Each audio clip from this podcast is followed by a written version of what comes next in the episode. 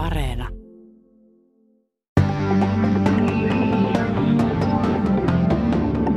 Yle puheessa.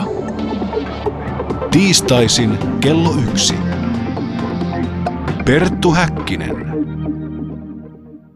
Ja Lapin matkamme on nyt huipentunut tänne Kittilään, jossa olemme saapuneet todellisen suomalaisen taidepyhätön portille. Nimittäin Kalervo Palsan 40-vuotiaana 87 kuolleen kuvataiteilijan hyvin kiistellyn hahmon kotiin ja ateliehen Getsemanen.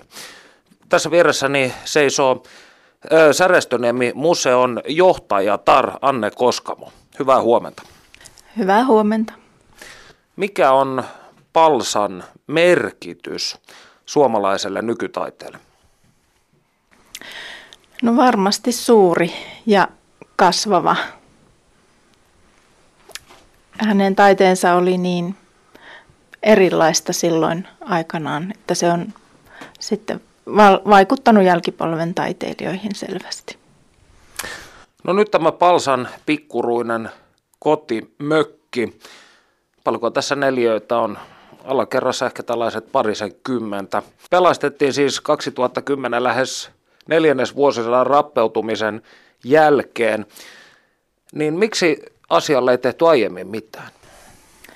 No sitä pitää varmaan kysyä kunnan silloisilta päättäjiltä, että Kalervo Palsa testamenttas omaisuutensa ja tämän paikan ystävälleen Mailis Pitkäselle ja Pitkänen kyllä yritti aikanaan saada kuntaa kunnostamaan tätä, mutta se ei koskaan toteutunut. Mutta sitten 2011 Kauko Sorjosen säätiö hankki tämän omistuksensa ja sen jälkeen tämä entisöintiin. Ja vuonna 13 kesäkuussa avattiin yleisölle tämä museona. Mikä tämän talon historia sitten on? Tämä oli alun perin mäkitupa. Mäkitupalainen nimeltä Hyrynkangas sai oikeuden 1930-luvun alkupuolella lunastaa tämän itsellensä. Ja hän myi sitten Ahto Junttilalle ja tämän puolisolle vuonna 1936. Ja vuonna 1946 Kalervo Palsan isä Huuko Palsa hankki tämän itselleen. Olen ymmärtänyt Palsan elämän kerrasta, että hänen lapsuutensa oli verrattuna tällaista turbulenttia aikaa ja tässä talossakin on tapahtunut kaiken näköistä. Millaista se elämänmeno oli? No se on ollut varmaan aika rankkaa lapselle. Että äh, vanhemmat majotti tässä kulkumiehiä, työmiehiä. Hilja äiti myi viinaa. Pieni lapsi on varmaan nähnyt väkivaltaa, alkoholin käyttöä ihan liikaa. Tällä paikalla on myös Esa Ylläsjärvi. Sinä olet Kalervo Palsan nuoruuden ystävä, eikö näin ole? No oikeastaan sillä tavalla, että me ystävystyimme tuossa vuonna 1979, kun olin kulttuurilautakunnan varapuheenjohtajana ja Kalle vieraili minun tykönä ja yhden ehdon me laitomme silloin, koska mulla oli nuori perhe ja pieniä lapsia ja sillä tavalla, että Kallelle sanon, että humalassa et saa tulla, että kun sä oot niin paljon erilaisempi humalassa kuin selvinpäin. Ja, ja, ja tuota, no silleen kuitenkin kerrankin hän tuli taas, käveli, käveli meidän kotitaloa kohde ja, ja, ja me katsoimme, että jaha, Kalle tulee. Se oli pienessä myötälaitaisessa kyllä silloin. Mutta se tuli ja sanoi, että Esa, hän on kuule niin kovassa kohmelossa. Mitä no, mitä sille voitaisiin tehdä? Ei hän tiedä. No, siitä me lähdin kuitenkin viinakauppaan ja ostin pullon votkaa. Ja noin joka kahden tunnin päästä niin annoin sitten pingerporillisen sitä votkaa ja tällä tavalla lievitettiin sitä kohmelon tuskaa. Eli ehkä tämä teko oli myös yksi semmoinen, semmoinen, että se niin lujitti sitä meidän välistä ystävyyttä ja tämän jälkeen Kalle oli hyvin useasti meillä, meillä tuota, se, se on jopa lastenhoitajana, että mulla oli pienet lapset, niin hän hoisi niitä silloin, kun me olimme jossakin menossa vaimoni kanssa. Ja Miten tämä Palsan käytös sitten muuttui hänen juotua? Tuliko hänestä ikään kuin, tai kuoriutuiko hänestä toinen persona?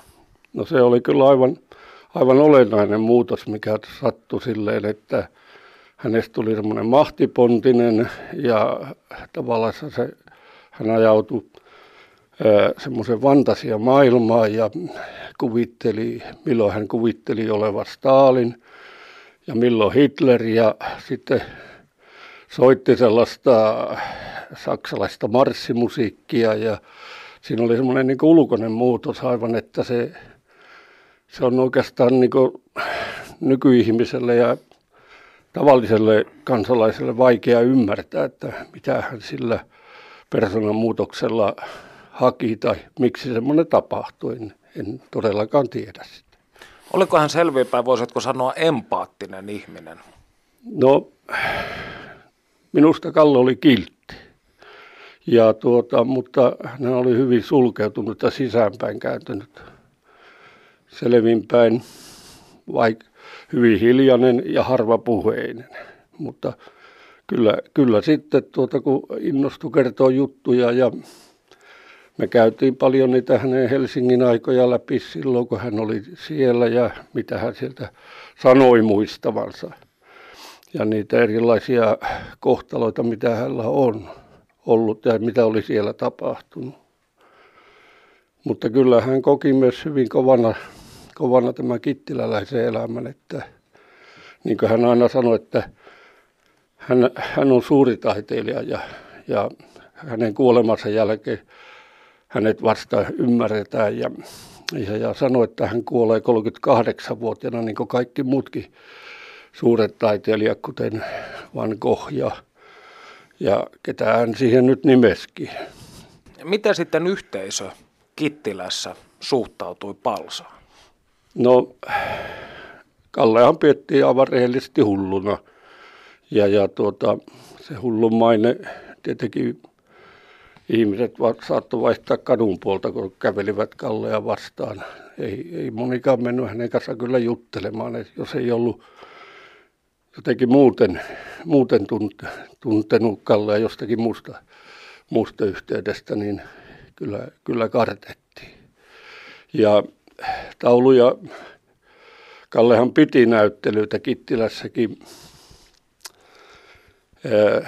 No mulle tuli ensimmäiset ajatukset tai muistot, kun minä olin itse keskikoulussa ja Kalle oli lukiolainen ja silloin äh, joskus 68, 69, niin ne pitivät useampia näyttelyjä Kyösti, Kyösti Kaukosen kanssa tuolla osuuspankin kerhotilassa ja nehän oli aina semmoinen spektaakkeli meille nuorille, nuorille ja tuota, me sinne mentiin katsoa, kun siellä oli häijyjä kuvia ja mitä Kalle oli milloinkin keksinyt. Ja, ja kerrankin kun mentiin sinne, niin siinä, me muistan, se oli semmoinen matala pimeä tila, niin siellä, siinä ove, ove, ovesta kun tultiin sisälle, niin siinä oli semmoinen pääkallon somista, tai siinä oli niin lampaan pääkallo ja sillä oli hattu päässä ja sitten oli muuten puku sillä vikurilla päällä ja se tervehti meitä ja Kalle seurasi sitten, että millä tavalla se meihin vaikutti ja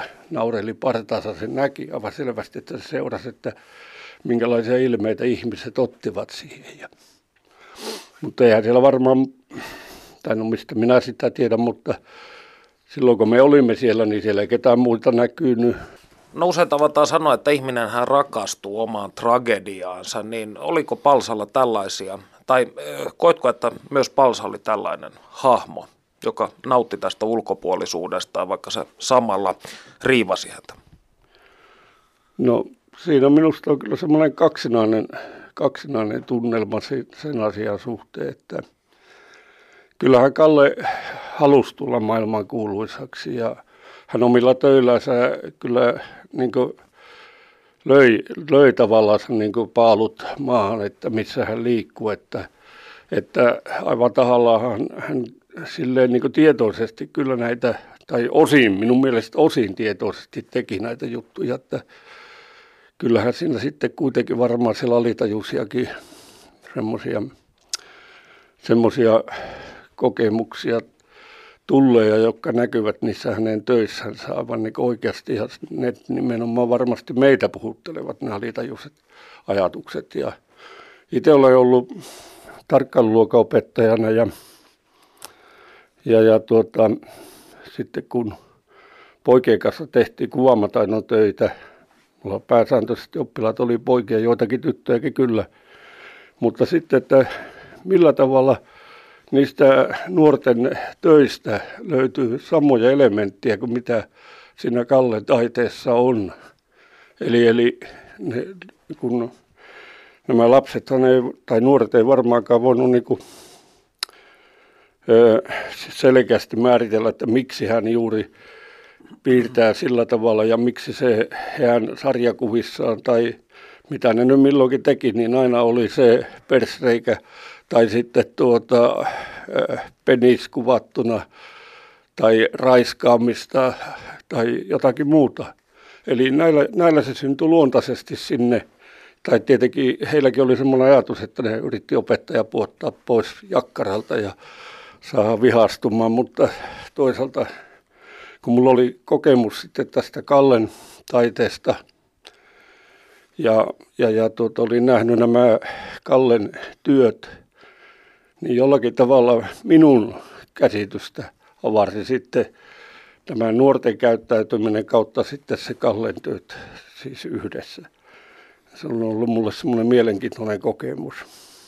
No nyt on kulunut 27 vuotta Palsan kuolemasta, niin miten Kittilässä tänä päivänä häneen suhtaudutaan? No tuossa juuri eilen velipojan kanssa keskustelin ja velipoika sanoi näin, että se oli katsonut jotakin antiikkia antiikkia ohjelmaa, jossa oli arvosteltu Kallen jotakin luonnosta ja sanoi, että ajatteleensa, että sitä oli annettiin arvioksi 30 000 euroa noin sen taulun hinnaksi. Eli tällä hetkellä minusta kittiläläiset varmaankin määrittelevät Kallea sillä, että kuinka paljon niistä hänen luonnoksistaan saisi rahaa, rahaa tuota, jos niitä myy. Ja tällä tavalla tietenkin se nostaa Kallen arvoa varmaankin sitten niin kuin, niin kuin toista kautta, että se ei tule sieltä niistä kuvista, missä minusta kyllä myös aika pitkästi kuvataan sitä ja sen aikaista elämää, kun Kalle oli nuori, nuori taiteilija ja herkkä ihminen, niin siellä on myös minun mielestä hyvin paljon sitä synkkää kittiläläistä mielenlaatua – eikä se ole niin pelkästään syntynyt Kallesta itsestään ja hänen fantasioistaan, vaan siellä on jotain atavistista, alitajuista materiaalia. No näin minä ainakin olen monesti ajatellut, että itse minuun vaikutti hyvin suuresti Kallen taulu kittiläläistä yöelämää ja siinä, siinä taulussahan on hyvin semmoisia pieniä kauniita, pieniä kauniita valon semmoisia ikään kuin valoreikiä siinä työssä, työssä, jossa on hyvin kauniita maisemia ja kauniita kuvauksia Kittilästä ja sitten se muu työ niin on semmoinen hyvinkin ahdistava. Se, mikä on se ympäristö, mistä ne valot ikään kuin sieltä reiästä kurkistavat. Ja, niin ne on niin semmoisia minuun vaikuttaneita, isosti vaikuttaneita tekijöitä. Kun aivan niin kuin kaikki nämä tonttupiirit ja se kuolemalla heisyys. Että kyllä kai juoppujen elämässä niin kuolema on aina siinä takahoveilla. Että tänäkin vuonna on minun ikäläisiä viisi, viisi kuollut enemmän tai vähemmän viinaan. Täällä Kittilässä se on aivan realismia. No jos ajattelemme pohjoista, täällähän vanhoilliskristillisyys ja herätysliikkeet ovat aina näytelleet hyvin vahvaa roolia. Niin mikä oli Paasan suhde kristinuskoon? No Kalle ei kyllä, hän, hän, hän, hän tunnustautui ateistiksi ja hänen filosofinen ajattelunsa kyllä kielsi jumalat Koska Palsa selvästi sekä rakasti että vihasi kotikaupunkiaan. Hän vietti 70-luvusta suuren osan Helsingissä taidetta opiskellen. Miksi hän palasi Kittilään?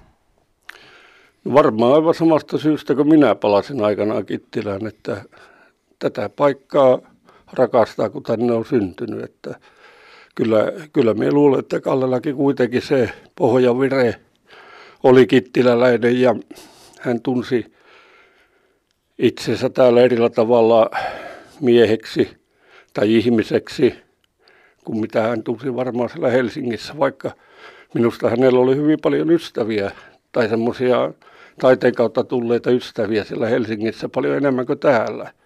Mutta täällä oli tietysti veli Pälli, joka oli hänelle hyvin rakas, harjunvoitto, monia tämmöisiä persoonallisuuksia, jotka elivät tässä ympäristössä. Ja eh, varmasti juuri tämä yhteys siihen omaan olemiseen ja elämään niin kuitenkin oli täällä ja täältä, vaikka suuren osan niistä hänen teoksistaan hän maalasi Helsingissä tai en tiedä minkälaisissa olosuhteissa siellä, että olen kuullut, että aina hänellä ei ollut edes asuntoakaan, että missä asuu. Että. No Palsa eli hyvin lyhyen ja turbulentin elämän. Oliko hän sinun mielestäsi koskaan todella onnellinen? No sitä on tietenkin näin, kun ei ole tämän pirtin sisällä. En ole saanut olla silloin, kun, kun, kun heillä on on ollut myös varmaan aivan ihanaa perhe-elämäkin hänen äitinsä elinaikana ja, ja, ja sitten tuota isänsä, isänsä ollessa. Silloin isähän kuoli, kuoli, kun Kalle oli aika nuori poika, mutta kuitenkin uskon näin, että kyllä näiden seinien sisällä myös sitä lämpöäkin on ollut. Että en, en lähde siihen, että tämä on ollut yhtä kaosta, mutta tietenkin se alkoholin mukaan tuo tuloiminen tähänkin näiden seinien sisälle, niin on sitten tehnyt sitä hyvin helposti kaoottisen. Mutta mielestäni Kalle silloin, kun se oli selvinpäin meillä monta kertaa, hän oli pitkiä aikoja. Se tuli aina päiväksi sinne ja esimerkiksi kun mulla oli remontti menossa talossa, niin se kysyi multa, että saako hän saa tehdä jotakin. Että no saat, että minä tarvitsin tuon pöydän, että hiottuu kansi, niin saahan maalata se sitten. Että no mie alan hiomaan ja se hio sitä kantta viikon. Eli se oli hyvin perusteellinen se hiomaprosessi ja se poisti varmaan kaiken vanhan värin, mitä siinä oli ja lakan ja muut kerrokset ja ja, ja sitten se, että no millä värillä se maali, no se pitää kyllä maalata siniseksi. Ja niin se maalattiin siniseksi se kansi. Mutta sitä oli aivan ihana katsoa, kuinka se keskittyi siihen hiomiseen, että se aivan selkeästi varmaan pohti omia asioitansa, mutta minusta oli kuitenkin tyytyväisen näköinen ja, ja, ja tota, vaikea saada sieltä syömään, kun sillä oli se projekti kesken ja sillä tavalla, mutta että kyllä ainakin ne hetket, kun hän oli selvinpäin meilläkin, niin en, en mie kokisi. Lapset ei ainakaan kokenut, että Kalle olisi kovin hädissään tai muuten, että ne mielellään Kallekas leikkivät. Päiväkirjoissa sieltä varhaisista vuosista, kun hän nuorena aloitti, olisiko se ollut vuosi 1962, niin ei niissä tule semmoista epätoivoa esille. Että hän kirjoittaa hyvin hauskasti tästä perheelämästä ja, ja myös siitä viinan myynnistä, että muistan semmoisen pätkän, että varastetuksi luultu viinapullo löytyikin kukkamaasta. Et, että hän on, ää, ei hän varmaan silloin lapsena ajatellut sitä elämää että se voisi olla erilaista. Eli epätoivo tuli tietyllä tavalla, niin kuin useimmille meistä, niin epätoivohan tulee vasta iän karttuessa. Aivan. No jos ajattelemme 60-luvun alun Kittilää, niin mistä varsinaisesta kulttuurikaupungista tai metropolista tuskin voitaneen puhua. Paasa oli kuitenkin hyvin sivistynyt, siis ihan lukenutkin, tunsi taidehistorian hyvin, niin mistä tämä hänen intonsa oikein lähti? Kyllä se on varmaan ollut synnynnäistä uteliaisuutta. Kyllähän veljensä Martin kanssa, joka lähti 60-luvulta täältä Etelä-Suomeen, niin kävi kirjeenvaihtoa, missä he keskustelivat filosofiasta, kommunismista, että mahdollisesti sitten myös tämä veli vaikutti siihen tiedonjanoon. Pitäisikö tässä vaiheessa mennä piipahtamaan tuolla ateljeen puolella? Perttu Häkkinen. Meitä poikasia pelotti tämä paikka, tai meitä oli peloteltu siitä, että siellä Palsantalolla ei käydä, koska tiedettiin, että täällä, täällä myyään viinaa ja täällä on vähän huonoa elämää niin sanotusti. Ja minäkin asuin silloin tuossa Kiveheiton päässä ja tuossa Jussila talossa, mikä näkyy tuossa naapurissa. Kävin monta kertaa kylissä, kyli, kylässä, sillä kun siellä on samanikäisiä poikia asuu silloin kuin mie, ja tai asuu vieläkin Heikki siinä. Niin, niin tuota, tuossa saakka käytiin, mutta tähän pihaan ei koskaan tultu, koska se oli kielletty meiltä. Ja tästä kotitalon ovelta on jotakuikin 2-30 askelta Getsemaneen Palsan ateljeehen. Tarvomme halki lumen peittämän pihan ja tässä se on huurteinen tönö, jonka ovessa lukee sanat Pilvilinna, Getsemaane, Palsa.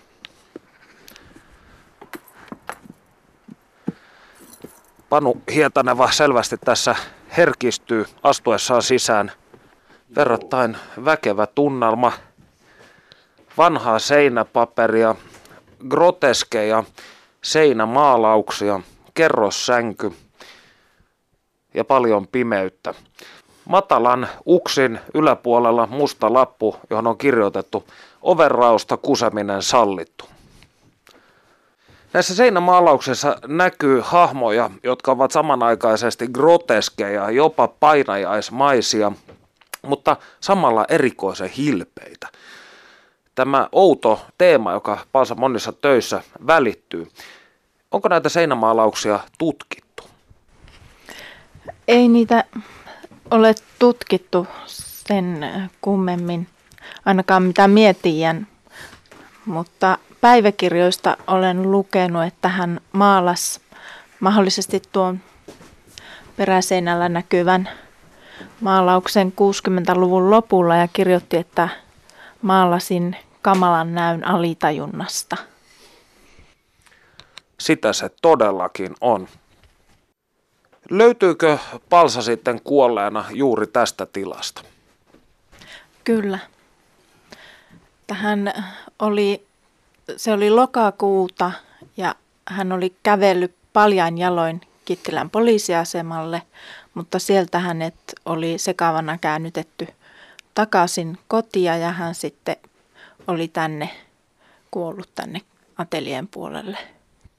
Eli hän oli tullut tänne jostain syystä, ja tämähän siis on lämmittämätön talo. Täällä on varmasti lokakuussa jo aivan saatanallisen kylmä.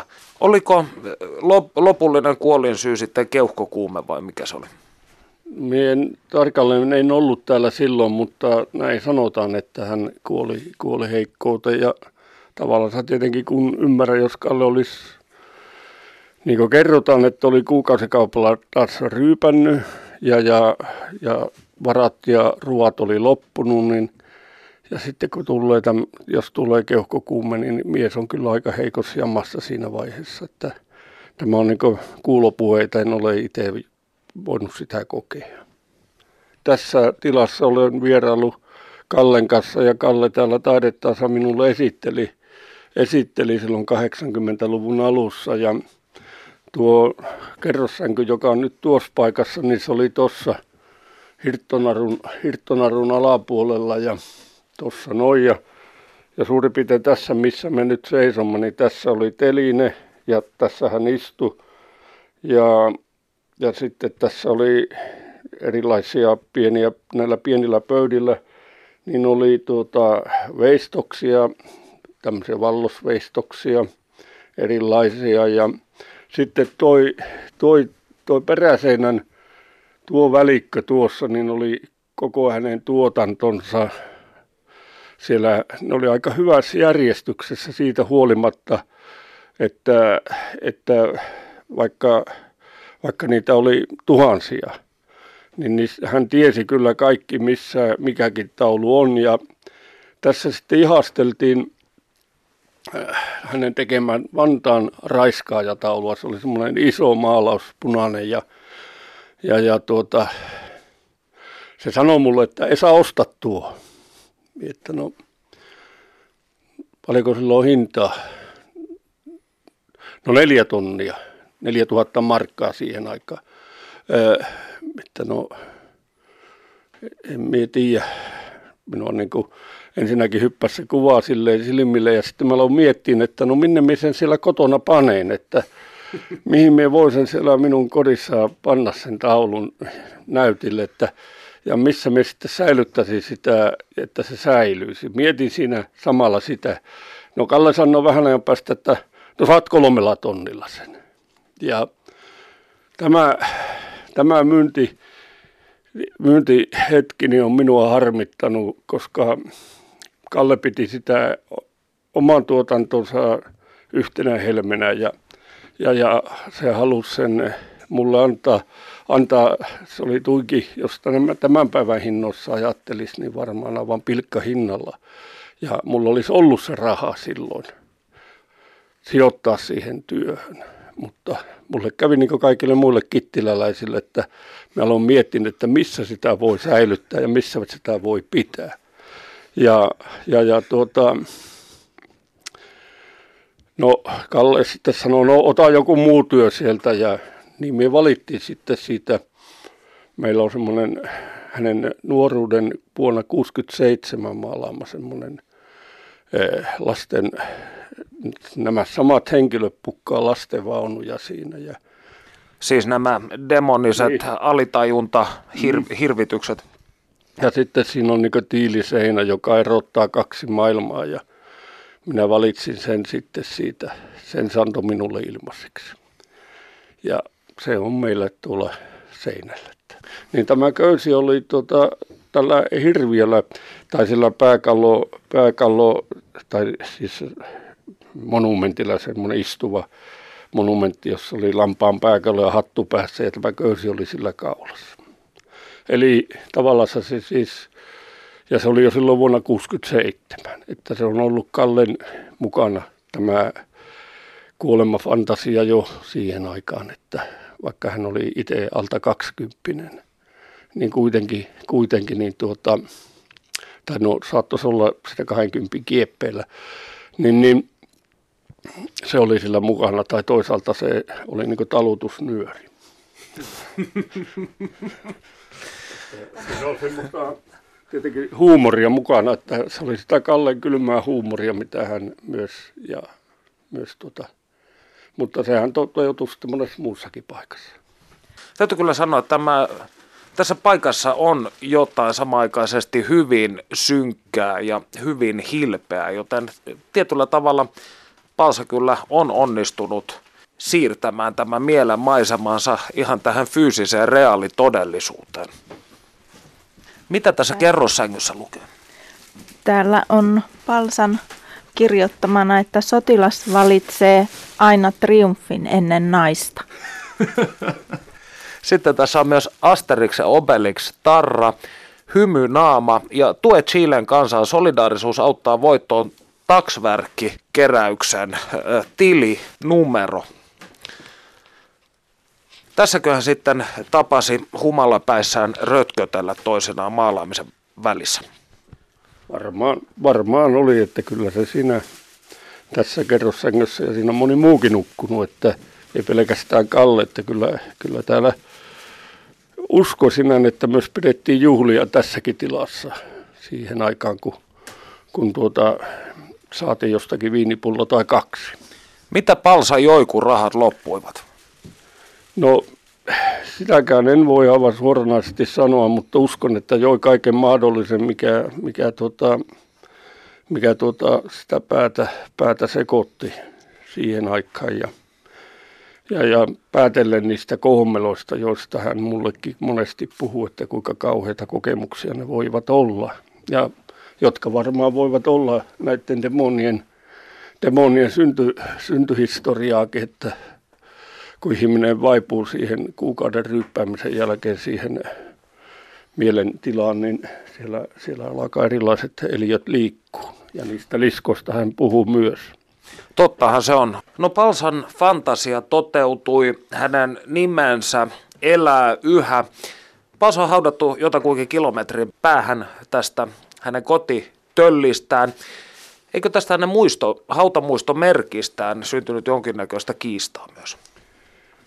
No joo, sehän oli mielenkiintoinen, kun, kun sen nimi on Palava pensas ja sitten se on pronssiveistos, ei kovin suuri, mutta se on tuommoinen liekinomainen, tavallaan se semmoinen niin liekin muotoon muotoiltu. Tämä on tämän Mailis, Mailis Pitkäsen miehen tekemä, Pekka Pitkänen. Ja, ja, mutta sehän aiheutti suuren palikin sitten täällä meidän aikalaisten joukossa ja kirkolle, kirkolle se oli harvinaisen hankala tilanne, kun, kun tuota, se kuulemma muistuttaa, muistuttaa Kallen taiteesta tätä vallossymbolia, eli niin hyvin suuressa määrin, että se loukkaa niin hauta rauhaa ja sitä, sitä käytiin hyvin, hyvinkin laaja siis semmoinen keskustelu tietysti kansalaisten parissa ja, ja, ja kirkkoneuvosto kuulemma oli moneen otteeseen, siellä oli vaadittu, että se pitää sieltä poistattaa ja jonkunlainen muunlainen muistomerkki sinne asettaa Kalle haudalle, ja, mutta nyt se kuitenkin saa siellä seisoa kaikessa rauhassa ja minusta se sopii oikein hyvin siihen ympäristöön ja kunnioittaa Kalle muistoa oikein viimeisen päälle. Ja, ja nimenomaan minusta on hyvin kuvaavaa, kuvaavaa se nimi Palava pensas, että nyt kun seuraa tätä ää, suomalaisten ja muumalaistenkin nuorten ihmisten vaellusta tänne Kittilhän, niin katsomaan ikään kuin sitä palavaa pensasta. En tiedä kuinka moni käy katsoa sitä muistomerkkiä siellä hautumaalla, mutta jotka tulevat katsomaan tätä Kalle museota, niin, niin siinähän niin toteutuu se raamatullinen palavan pensaan määritelmä. Joku sieltä pensaasta puhuu, mutta ei nimeä paljasta. Alussa on rakkaus, lopussa on naru. Näin lausui Kalervo Palsa. Lämmin kiitos tästä mahtavasta kulttuuriaamusta teille, Esa ja Anne. Me puolestamme hyppäämme kollega Hietanevan kanssa kumijalkaan ja lähdemme posottamaan Levin suuntaan, jossa kohtaamme joukon poromiehiä.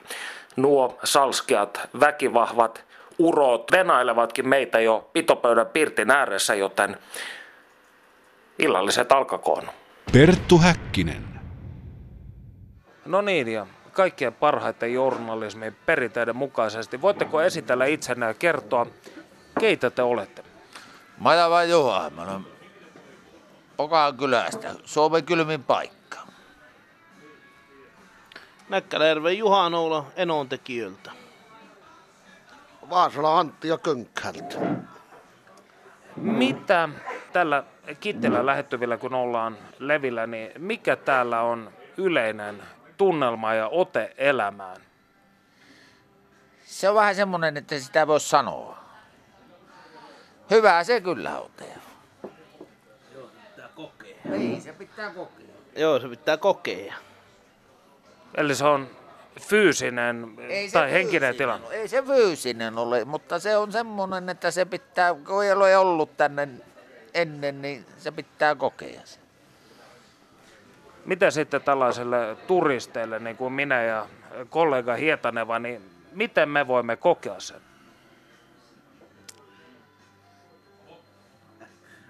Tuo on kyllä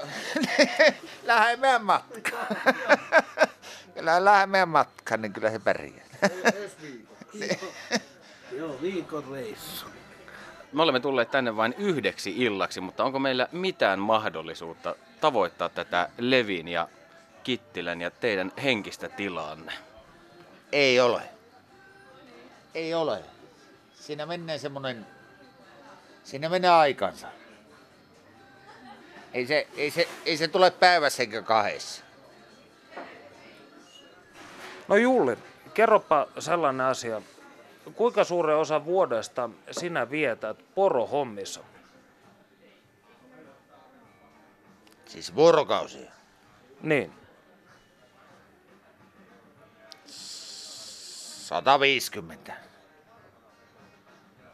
Mitä sinun työsi tämä 150 vuorokauden aikana pääasiallisesti käsittää? No sitä porohommaa. Nyt täytyy eritellä. No miten se... No mönkiä ajetaan sen aikanhan niin pitkään ja syksyllä... Se menee... No joo, me kerron. Se lähtee vasan mer... Ei meillä ole enää vasan merkitystä. Onko teillä poro? Oo, meillä poroja tietenkin, mutta emme me vasa, emme me leiko vasoja. Niin. Ja sit syksyllä leikottaa. Lähetään syksyllä, kato syyskuun alusta. Eikö syyskuun puolesta välistä suurin piirtein? Lokakuun puolen väliin näytetään mönkijöille. Hajotetaan pelit ja pensselit ja se- sitten lähdetään kotiin ja ostetaan uudet. Jälleen täytyy pyytää vielä tarkennusta. Kerro nyt kuulijoille, miten tämä homma toimii. No se, se on semmonen, kun lähdetään syyskuun puolesta välistä, niin se on, kato se hirvas rykkii. Se on, kato, hir... Ei ole ujoa. No ei se ole, se on jo silloin ja silloin se kato koko ajan ne omat hommansa ja sillähän on semmoinen pari 30 naista ja se nussii niitä kuin viimeistä päivää ja viepi haittaa ja vihainen kuin perkele välissä.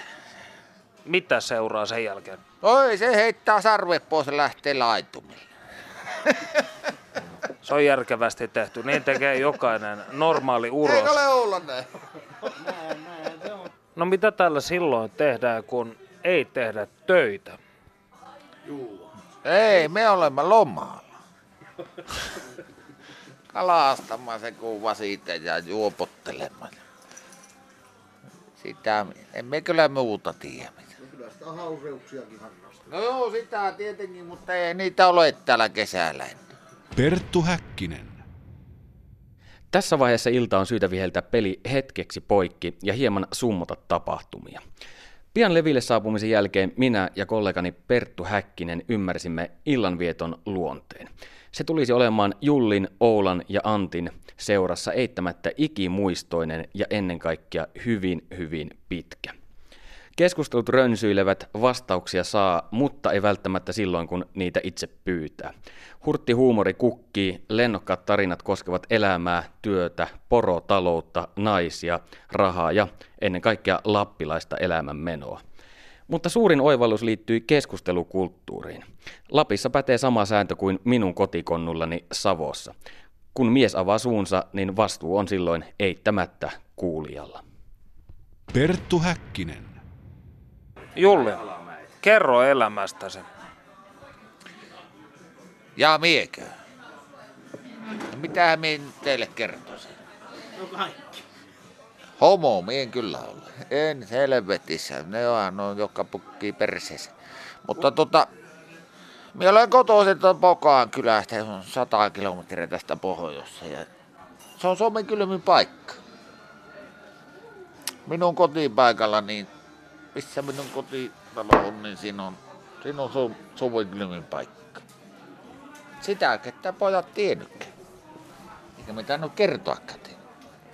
Ei siinä, kato sitten äitivaanaja, minun äitivaanaja, niin se tota vei sen vanhan mittarin, niin se oli, se oli 51 ja puoli se, 51 ja puoli se, tai on se Suomen ennätys, niin se vei siihen vanhan paikkaan, niin siinä oli 58 ja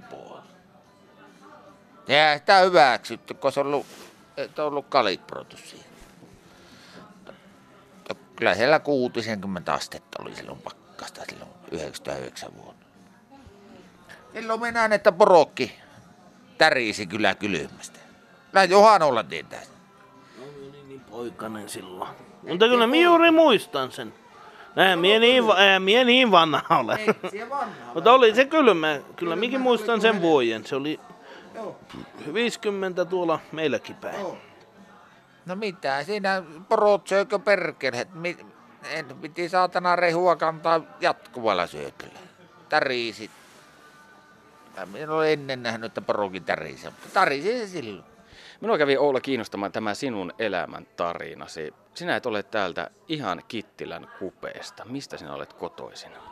Eli todellakin minä olen tuolta Enontekiöltä Vuontisjärven kylästä. Siellä asunut koko ikäni.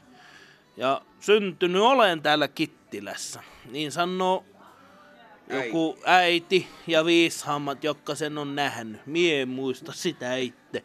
Ja sitten minä olen asunut tuolla, minä olen Enontekiöllä asunut koko ikäni. Ja siellä tehnyt kaikenlaista. Mistä sinun lapsuuden kodissasi tämä leipä tuli pöytään? No porosta, tietenkin. Eli koko suku on poromiehiä ja naisia. No, no joo, näin voisi sanoa. Kyllä, sieltä se, siitä, se, se, se on se perusjuttu ollut aina.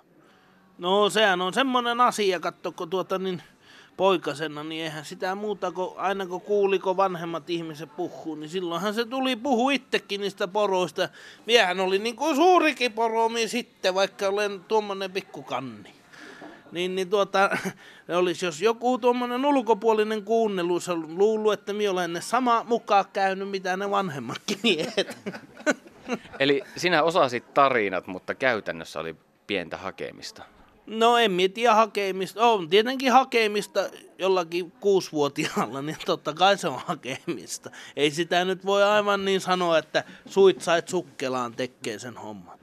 Tämä on asia, joka opitaan kantapään kautta ja sen opettaa isä pojalle. Milloin sinusta tuli niin sanotusti valmis poromies? Eihän koskaan tule valmista. Enkä mie ole sillä lailla, eihän mie itse täyspäiväisesti nytten hoida poroja. Mutta mie katso olen matkassa siinä. Hyvin paljon renkinä ollut tuolla ja vaikka missä päin. Ja noissa justin Lahteriassa töissä ja vaikka missä.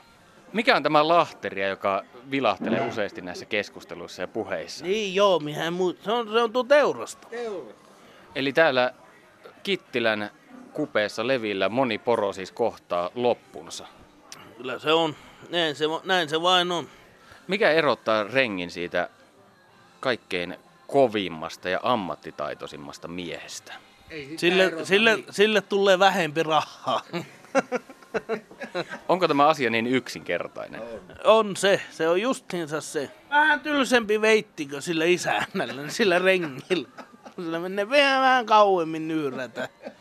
Näin helsinkiläistyneen savonlinnalaisen korvissa Oula-nimi kuulostaa saamelaiselta. Vertaako suonissasi saamelainen veri? Joo, kyllä, sehän on Juhan Oula. Mutta Oulaksi ne kaikki minua sanoo. Miehän olen, minun ensimmäinen kielihan, eli äidinkielihän on saamen kieli. Että kyllä se, kyllä se on niin kuin hyvin vahvana sekin. Ja siitä se varmasti tulee se rakkaus tähän seutuun ja näihin paikkoihin. Oliko sulla mahdollisuus käydä aikoinaan koulua saameksi? Joo, kyllä oli.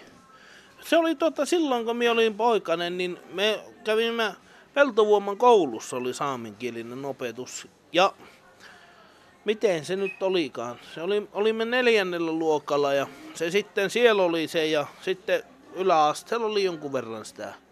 Sujuuko koulunkäynti sitten yläasteella ihan helposti suomen kielellä, jos alaaste olit käynyt saameksi? No kyllähän kaikki sujuu. Niin kuin, sano, niin kuin Jullikin sanoi, meiltähän sujuu kaikki. Sehän ei siitä ole kiinni. Sen minä olen jo ymmärtänyt. Mutta laskevatko arvosanat, kun rupesit opiskelemaan suomen kielellä? Eihän ne kato, kyllähän se kuitenkin, kun suomihan on valtakieli, niin sehän se, eihän se vaikuta mitään. Mutta osas jotakin saamen kielelläkin, sehän se on. Ei siinä muuta ole. Eikä unoha sitä saamen kieltä. Se on tärkeä asia. Semmonen, joka sitä osaa puhua ja ymmärtää. Sinä olet hieman nuorempi kuin tuo Julli. Kuinka te olette tavanneet? No, se on kyllä, en tii, en muista kyllä. No varmasti tuossa Lahteri. Ei kyllä mulla mä ennemmin tunteneet. Tuolla teurasta. No niin, me ollaan tuossa teurasta. Me olemme sillä lailla kunnolla niin tutustuneet, mutta olemahan me. Minä olen Jullin nähnyt aio sen aika. Kyllähän se on, kun se on, katokko supliikin mies ja kiertää noita maakuntia, niin kyllähän sen näkee. Ja semmoisen miehen tuntee kaikki. Piti vielä kysymäni tästä tämän päivän tilanteesta. Oletko sinä koskaan asunut etelämpänä kuin tämä Kittilä? Olen, tietenkin. Kerro ihmeessä lisää. Miehän olin katso tuota, niin silloin Outokummussa 2008, niin panostajakoulussa. No panostajakoulussa. Vuoden olin siellä opettelin lattaamaan noita kiviä räjäyttämään. Eli oliko ajatus se, että kaivosteollisuus tulee menestymään pohjoisessa ja sieltä löytyy töitä? No, no itse asiassa miehän olen töissä tuossa Kittilän kaivoksella. Niin kuin se on minun se varsinainen päätyö. Se on niin kuin se, se on se mahtava homma. On. Mutta oo, miehän olen siellä. Mutta tuota niin, no se on, se on vain, se on työtä, työtä niin kuin mikään muukin. Ei se nyt niin, sanotaanko näin, että ei se ehkä minun kutsumus ole, mutta pakko se on jotakin kuitenkin tehdä. Kun minä olen niin arka, että en minä uskalla, se mulla pitää olla tietty niin kuin, tulo tasoa. Tai siis sillä lailla, että minä tiedän, että minä saan kuukauden päästä sen tuhat euroa ja sillä selvä. Totta kai ihminen tarvitsee leipää pöytään. Ikävä. Se on liian tärkeässä osassa nykyisin tuo raha. Se on mennyt aivan, aivan, aivan tuota niin höpöyksi. Minusta pitäisi olla se raha, se, kun raha on liian tärkeä, niin silloin ihmisillä ei ole oikein hyvin asiat. Minä olen tutkinut näin. Minä allekirjoitan kyllä tämän asian. Mitä sinä olet mieltä siitä, kun lukee usein, usein esimerkiksi Helsingin Sanomia, siellä on paljon artikkeleita, jossa paheksutaan pohjoisen kaivosteollisuutta sen takia, että luonto kärsii siitä. Millaisia ajatuksia tämä sinussa herättää? Toisaalta sinä työskentelet kaivosteollisuuden parissa, mutta toisaalta ne ovat ikivanhoja kotikontuja. No nimenomaan tuossapa se onkin se ristiriita just mitä miekin olen itselle mie ajatellut, että miten minä sitä käsittelen sitä asiaa, mutta, mutta kun se kerran on täällä, niin minä olen ajatellut itse näin henkilökohtaisesti. Kun se nyt kerran on täällä, niin se on, se on täällä ja ote, o, otetaan sitten, siis minkä sillä voi, niin otetaan sitten hyöty sitten irti, kolhan siellä töissä. Mikä sinun elämässäsi on kaikkein vaikeinta herran vuonna 2014? No eihän tässä elämässä ole niin vaikea mikään. Sitä eletään aikansa ja kuolhan pois ja that's it. Ei, mikään sinne ei kannata tehdä asioista liian vaikea. Se on, se on minusta kans yksi, mikä tämän päivän maailmassa on se, se tyhjä, va- mitä helvetin vaikea tässä on. Käy töissä, jos on töitä, jos ei ole, et käy töissä ja sillä selvä. Ei tästä kannata tehdä niin hankalaa ja miettiä, että voi helvetti, että nyt on kuule mak- lasku maksamatta tai jotakin muuta. No mitä se on, ei se ole paperia, ei tässä ole mitään vaikeaa tässä elämä. Nykyisinhän on kaikki konhet ja ennen on ollut elämä vaikea, kun ei ole ollut lahteriassakaan vinssiä eikä mitään, niin silloin on ollut vaikea elämä. Täytyy kyllä myöntää, että kun pysähdyn ajattelemaan tätä asiaa, niin kysymykseni oli tyhmä. Muotoilen sen uudestaan. Toivotko elämääsi jotain lisää? Tekisi mieli sanoa, että naisia, mutta en sano. En mieti, ei, mullahan on kaikkia melkein, paitsi niitä naisia. En mieti, ei, ei, kyllä tässä meni ihan jees, ei mitään. Mie kyllä olen tyytyväinen tähän, mitä on. Ja, ja niin se on pakko olla. Ei se, ei se sitä lisäänyt, vaikka vituuttaisi kuinka, eikä se sitä vähenekään. Silloin, mie, mie lainaan yhtä minun hyvää kaveria. Se sanoi, että silloin on vaarallista, jos henkeä ahistaa, mutta jos muuten ahistaa, niin se ei ole vakavaa. Aiemmin kysyimme siitä, että kuinka me saavutamme sen saman henkisen tilan kuin teillä on. Luuletko, että minulla ja Häkkisellä on nyt hyvä alku vähintäänkin menossa? Teillä alkaa, te alatte oppimaan ja näkemään sitä meidän, kun me puhumme ja näin, niin sitä meidän mentaliteettia ja tätä asiaa, miten me käsittelemme tätä maailmaa. Ja, asio- ja miten täällä elet. He, noin, noin vain se ei tapahdu, mutta alku on hyvä. Perttu Häkkinen.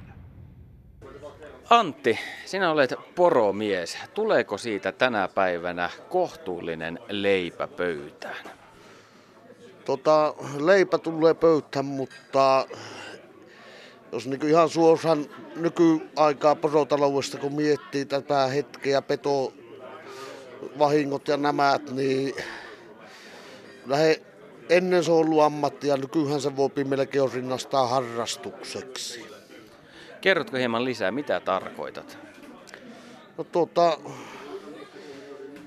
porot loppuu, ihmiset vähenee, kuoleva ammatti. Ihmiset kun lopettaa, niin ne myypii omansa pois ja löyvät setelit taskuun ja tätsit. Tämä on yleinen tilanne, mutta entä sinun oma tilanteesi? Miltä näyttää poronhoidon tulevaisuus sinun kohdallasi? Kyllä minä ainakin loppuun asti vaikka vittuillessa olen matkassa. Mikä on tänä päivänä suurin haaste tässä touhussa? Kerrotko tästä arjestasi? Millaista se on? Suuri haaste. No, nykyään meillä päin on mennyt täällä tuo poronhoito siihen, että se suurin osa poroista joudutaan ottamaan kotiin ruokinta ja sitten kun se ei ole nuo ruvatkaan ei ole mitään halpoja rehut ja nämä tostaa ja niihinkin pitää rahaa jostakin keksiä ja sitten poroja pitäisi laittaa enemmän, että niitä tulisi enemmän mitä myy, myyä, että mistä saa sättiä. Että... Eli se on lähtökohtaisesti ongelmana se, että poroja pitäisi olla enemmän, että se bisnes olisi kannattavaa. Kyllähän näin on, mutta kun poro-ihmiset loppuu, niin kyllä ne loppuu porokki sitä mukaan. Että se on, kun toka pienenee, niin niitä ei enää sitten isolta alueelta niitä ei niin löyäkään, kun on pieniä tokkia. Ennen kuin on ollut isoja tokkia, niin on ollut tietyissä paikoissa, mistä on saatu haettua aitaa ja tällä lailla. Että Eli käytännössä kun sinä menet tuonne Jänkälle, niin siellä ei vain yksinkertaisesti ole enää niin pal- paljon poroja. Juurikin näin. Petoeläimet, ne ovat tietenkin poron ja poroisännän pahimpia vihollisia. Kuinka niihin suhtaudutaan täällä pohjoisessa? No ei ne kuten ystäviäkään ole. Tämä oli kohtalaisen kaunisteltu versio tarinasta. Mikä on suhtautuminen siihen, että petoeläimiä ei saa esimerkiksi ampua tai pyydystää? Tota, suhtautuminen on siinä, että etelässä asuvat ihmiset päättää meidän ammatista, että miten me saamme hoitaa omia, omaa ammattia harjoittaa. Ja peto on kalliimpi kuin ihmishenki. Saapihan niistä pienen korvauksen, jos löytää, mutta kun sanotaan näin, että 80 prosenttia pevon tappamista poroistakin jääpi löytymättä. Mitä olet sitten mieltä näistä rangaistuksista, joita annetaan petojen ampumisesta? Niin no se on, jos, jos pevon pyynnistä jää kiinni, niin tota, se on isompi tuomio kuin ihmisen taposta. Kyllä näin on. Kerrotko hieman esimerkkejä noista rangaistuksista? Esimerkkinä Ahama 16 000 euroa, 800 sakkoa, vermeet, kaikki valtiolle, ikuinen metsästyskielto ja maksimissa neljä vuotta linnaa. Eli tämä lienee se syy, kun olemme Perttu Häkkisen kanssa yrittäneet saada ihmisiä keskustelemaan tästä metsästysasiasta, niin kukaan ei ole halunnut puhua siitä suoraan. Ei niistä, mit, ei niistä oikein voi puhua, mutta nyt on tullut tuota, saatu pyyntilupia, että ollaan eri paliskunnissa, niin on saatu tuota luvanvaraisesti pyytää niitä petoja vähemmäksi, kun niitä alkaa olemaan joka paikka täynnä. Tunnetko ihmisiä tai oletko kenties jopa itse joutunut ongelmiin petojen ampumisen takia? En myönnä. Miten tämä turismiteollisuus, mikä on suhteesi Leviin ja ihmisiin, jotka tulevat tänne lomalle? Tota, ne tuopi rahaa tähän kuntaan ja teemme muitakin töitä kuin porohommia. Olen ravintolassa järjestysmiehenä ja tällä lailla. Että kyllä mitä enemmän turistia, niin sitä enemmän rahaa liikkuu täällä. Ja kyllähän tämä on niin Suomen pankokki. Että hyvä se on etelän ihmistenkin välissä päässä vappaintumaan. Ja täällähän on niin ovat isompia ihmisiä, mitä ne etelässä pystyy olemaan, niin täällä heillä on mahdollisuutta näyttää se. Ja kyllä tietenkin ensimmäiset päivät käyttäytyy vaikka sijaat täällä ja kyllä ne sitten alkaa tottua jo elämän rytmi, että eipä täällä pystykään olemaan ihan miten halavaa. Kyllä ne aina reissun jälkeen kotiin varmaan menevät ja ovat häntä koipien välissä taas sitten loppuajan. Että tuo pikku nyppylä tuossa kylän laajassa tuo tunturi ja hiihtokeskus tämä, niin kyllä se on niin suurimmaksi osaksi tuopi tänne tämä turismia ja kyllähän itse poromieskin elää turismilla, lihan myynnillä tällä lailla, että kyllä se on erittäin hyvä asia. Kollegani Perttu Häkkinen, joka on opiskellut uskontotieteitä, on kiinnostunut siitä, että mikä on Jeesuksen rooli Lapissa näinä päivinä. En mie tiedä.